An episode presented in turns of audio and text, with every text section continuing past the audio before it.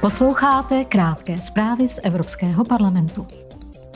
Hospodářský a měnový výbor včera jednal s prezidentkou Evropské centrální banky Christine Lagardeovou.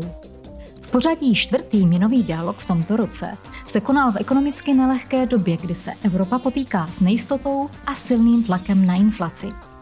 Evropská centrální banka dále zpřísňuje svou měnovou politiku. Základní úrokové sazby naposledy zvýšila o 75 bazických bodů.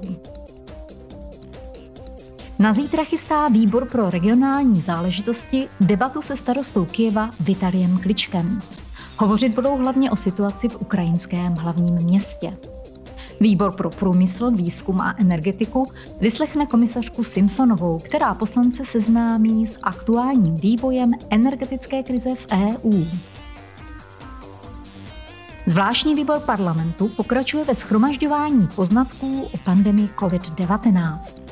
Svědectví, která dnes zazní na jeho schůzi, se týkají socioekonomického dopadu pandemie. Výbor se zaměří na genderové hledisko a na to, jak pandemická omezení postihla konkrétně ženy, ale i různé zranitelné skupiny. Zajímají ho také zavedené podpůrné mechanismy EU, které by unijní ekonomice mohly pomoci i v případě další pandemie.